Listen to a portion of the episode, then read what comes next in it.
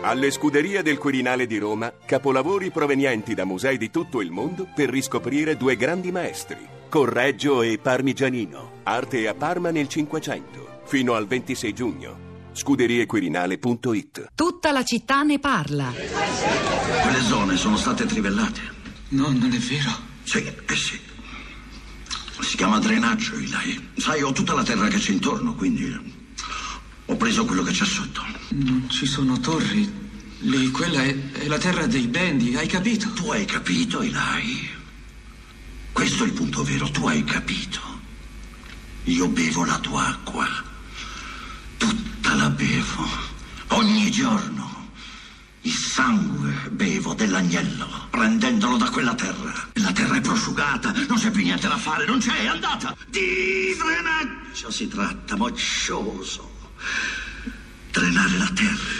Mi dispiace. Ehi, se tu hai un frullato e anch'io ho un frullato e ho anche una cannuccia. Eccola qua, questa è la cannuccia, vedi?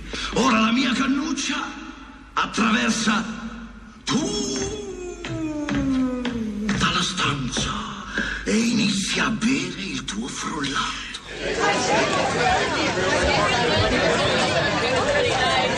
E questo era un estratto del film Il Petroliere 2007, tratto dal romanzo Petrolio di Upton Sinclair, lo ricorderete, il di Paul Thomas Anderson con uno strepitoso Daniel Day-Lewis nei panni di un cercatore d'argento che nel 1898 scoprì per caso un giacimento eh, di petrolio, mise su una propria compagnia petrolifera e nel giro di pochi anni diventò uno dei più importanti petrolieri della California, una storia gigantesca e tragica, un film che senz'altro vale la pena di rivedere e di ricordare. Allora apriamo la nostra piazza, è arrivata anche Rosa Polacco per leggerci i vostri commenti sui social network con una indicazione di servizio a voi tutti che ci ascoltate che è fondamentale. È giusto rispettare eh, una, una regola di equilibrio e lo abbiamo fatto nella nostra eh, trasmissione fin qui. Chiedo dunque agli ascoltatori che interverranno nella nostra piazza di non fare delle esplicite dichiarazioni di voto sul referendum del 17 aprile, ma fornirci la propria opinione sull'argomento che abbiamo cercato cercato di trattare in generale, il futuro energetico del nostro paese, se davvero è in gioco, chi lo sa. Allora, Rosa, cominciamo da te. A te il, il compito in primo luogo di fare, eh, par condicio permettendo una, un'analisi no, di quel vabbè. che hanno detto i nostri ascoltatori. Allora sto scritto. zitta perché no, la par condicio sui social temo che sia veramente impossibile, però forse non ce n'è neanche tutto questo bisogno perché i nostri ascoltatori, chi ci scrive, ci segue, ci commenta sui social network, oltre ad avere eh, sempre un certo garbo nelle discussioni, mm, ci aiutano eh, suggerendoci molti contributi sulla bacheca Facebook e poi magari li riprenderemo anche sul blog, ci sono eh, articoli, podcast, rimandi ad altre letture, altri ascolti che vi consigliamo. E poi ci sono anche molte domande. Per esempio, beh, naturalmente queste sono le domande che sono arrivate durante la trasmissione, per certi versi forse eh, in trasmissione abbiamo abbiamo dato anche delle risposte, eh, ma comunque ti danno il segno dell'interesse di quali sono i punti che più preoccupano appunto i nostri ascoltatori. Allora, Franca, per esempio, si chiedeva: vorrei conoscere i reali benefici economici per le casse statali delle concessioni, a quanto ammontano le royalties le tasse di concessione e il petrolio italiano poi lo avremo a prezzi scontati e a proposito di contributi c'era Rossella per esempio che ehm, pubblica il, il podcast una puntata puntata di Radio Trescenza di qualche tempo fa era Nicola Armaroli, un ricercatore dell'Istituto per la Sintesi Organica e Fotoreattività del CNR di Bologna, che era intervenuto in trasmissione nell'agosto del 2015 e quella potete eh, trovarla e riascoltarla. Poi c'è un'altra domanda che è quella di Maria Pia che dice ma vogliamo ridurre le coste italiane come abbiamo ridotto le coste dell'Emilia Romagna dove il turismo non è richiamato dal mare ma dalla movida e dalle discoteche poi c'è ehm, allora sempre Rock Rock che dice fate bene a parlarne perché è un appuntamento tanto importante che si è deciso di silenziare ogni dibattito. Eppure è risaputo che le trivellazioni possono produrre danni al mare di cui non dovremmo ricordarci solo in estate perché ci sono creature che vivono tutto l'anno e questa è la ragione per cui io andrò a votare. Eh, ci sono ancora i contributi di Marta, Maria Grazia, Nino che scrive un sì per 26 milioni è risultato risultato per 26 miglia, il risultato minimo perché passi il no alle trivellazioni in mare entro i 12 miglia. Una conquista della società civile e dei comotati con poco sostegno eh, dalla politica e dall'informazione. Il paradosso inaccettabile è soprattutto nell'invito all'astensionismo a cui stiamo assistendo.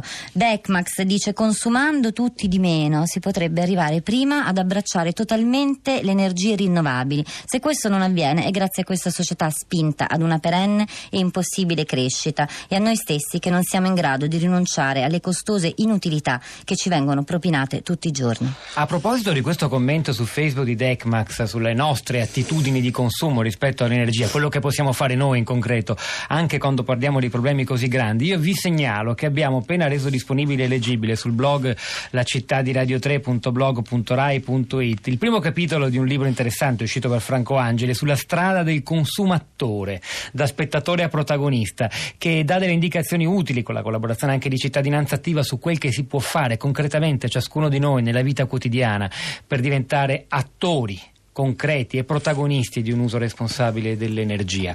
Andatevelo a leggere, consultatelo, è gratis. Flavio, buongiorno, benvenuto. Ah, buongiorno a tutti. Allora, eh, ripeto quel che ho detto in apertura della nostra piazza di stamani, le chiedo di dire la sua senza fare un'esplicita dichiarazione di voto sul referendum del 17 aprile.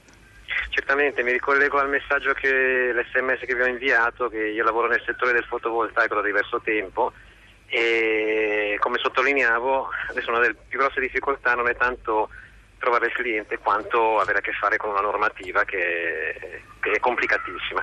Io volevo specificare che lavoro nel fotovoltaico per piccoli impianti, quindi sono impianti domestici della capacità di qualche kilowatt che dovrebbero avere un, appunto un, un'installazione punto di vista normativo semplice, molto semplificata. In realtà non è così, non è assolutamente così. E eh, ripeto, io ci lavoro da un po' di anni e mi sembra che le complicazioni siano in aumento anziché in decremento. Flavio, approfitterei della sua esperienza, ma, ma al di là delle difficoltà come sta andando, proprio dal punto di vista della diffusione, della, delle, delle, persone che lei incontra? Eh, c'è, c'è, un favore viene, oppure c'è sostanziale indifferenza o, o che altro? No, no, ma il favore mh, mm, generalmente c'è, diciamo, io quando approccio il cliente lo, lo approccio chiaramente non conoscendolo, presentandogli la convenienza di, di tipo finanziario, poi sì parlandoci un po' vedo di capire chi è e chiaramente poi si discute anche dell'indubbio beneficio ambientale che c'è. E l'interesse comunque c'è, è un interesse di nicchia mh, mm, a mio parere perché diciamo, sicuramente le energie rinnovabili sono poco pubblicizzate, quindi un, mi sembra che non ci sia un grosso dibattito su questo, per cui la gente spesso è poco informata, la vede eh, come un costo, come un'energia magari mh, non, non, consolidata dal punto di vista tecnico, quindi con vari possibili incertezze di funzionamento, ma in realtà non è assolutamente così, perché gli impianti funzionano, producono energia, i clienti che ho io sono comunque tutti soddisfatti perché il risparmio di energia c'è e quindi oltre all'aspetto finanziario ripeto c'è, ripeto, c'è anche l'aspetto Ecco, ma è interessante, guardi, vorrei sfruttare l'esperienza maturata nel suo osservatorio particolare, Flavio. Nella, ha usato lei questa parola, nella nicchia di italiani interessati e che hanno sì. scelto di investire nel fotovoltaico, qual è la motivazione che conta di più? Quella finanziaria o quella di fare qualcosa di, di buono per il nostro ambiente per il nostro futuro? Ma, eh, ripeto, secondo me non so, non, adesso non so dire esattamente, mm. direi un 50-50. Vabbè, è già molto, è una risposta interessante, no, no, non infatti, sono solo infatti, i soldi, insomma. No, no, ma infatti questo, ripeto, è anche la mia soddisfazione personale nel vedere comunque c'è molta gente che ci crede, non solo l'aspetto finanziario, comunque deve esserci, perché sa, il filantropo è un po' un animale un po' raro, no? eh, però vedo che poi la gente comunque ha interesse anche per quell'aspetto proprio meramente ambientale, ecco. Flavio, la ringrazio. Scusi di tante domande, ma insomma era interessante. Alessandra, buongiorno. Sì, buongiorno. La stessa raccomandazione che abbiamo fatto a Flavio, sì, nessuna dichiarazione di voto sul referendum del 17 aprile. A lei, Alessandra. Io volevo, volevo, esprimere questo concetto. Io sono un medico, quindi ho una cultura media. Eh, eh, sì, no, non credo di poter esprimermi su un problema squisitamente eh, tecnico a cui dovrebbero rispondere appunto eh, degli specialisti se si può fare o se non si può fare. Eh, io potrei esprimermi in maniera emotiva, eh, ecco, io penso che noi potevamo esprimerci sul, sui diritti civili, su, sulle unioni civili e non, non su, su, queste, sì, su, questi problemi qui che sono demandati veramente a specialisti. Io non, non saprei cosa, cosa dire. Alla luce che... dell'ascolto di stamani non si è fatta un'opinione, non ce la dica, no, ma ci dica non, solo non se Non no. mi sono no. fatta un'opinione perché, eh, ripeto, è un problema squisitamente scientifico, tecnico, come dire, di specialisti, non esamino. Eh, è troppo comodo che lo Stato dia ai cittadini questa responsabilità, mi dispiace ma non lo so se sì.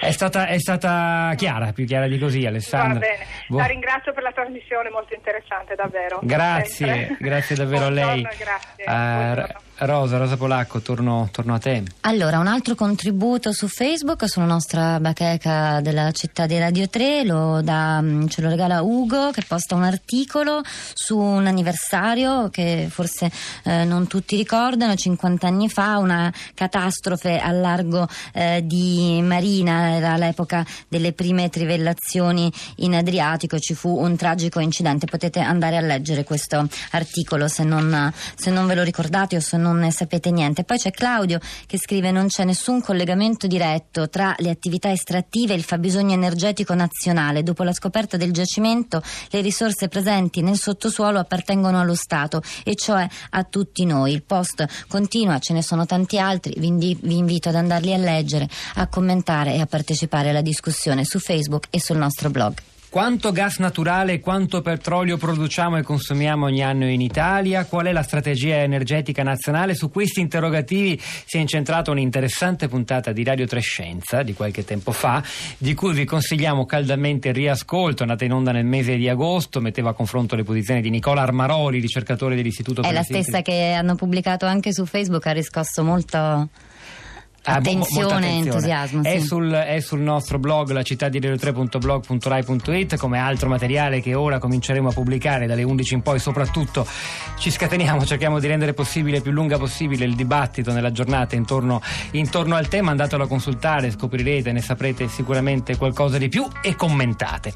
È il momento di lasciare la linea a Radio Tremondo, cioè Luigi Spinola si andrà in, in Turchia e poi ancora sulla vicenda di Giulio Regeni che registra l'importante sviluppo che ci sembra evidente dalla lunga intervista dedicata, da, rilasciata dal presidente egiziano al-Sisi al direttore di Repubblica Mario Calabresi. Oggi alla parte tecnica Riccardo Orsini, alla regia Piero Pugliese, Pietro del Soldario Sapolacco a questi microfoni, Cristina Faloce, la nostra curatrice Cristiana Castellotti al di là del vetro. Vi salutano, ci sentiamo domattina alle 10.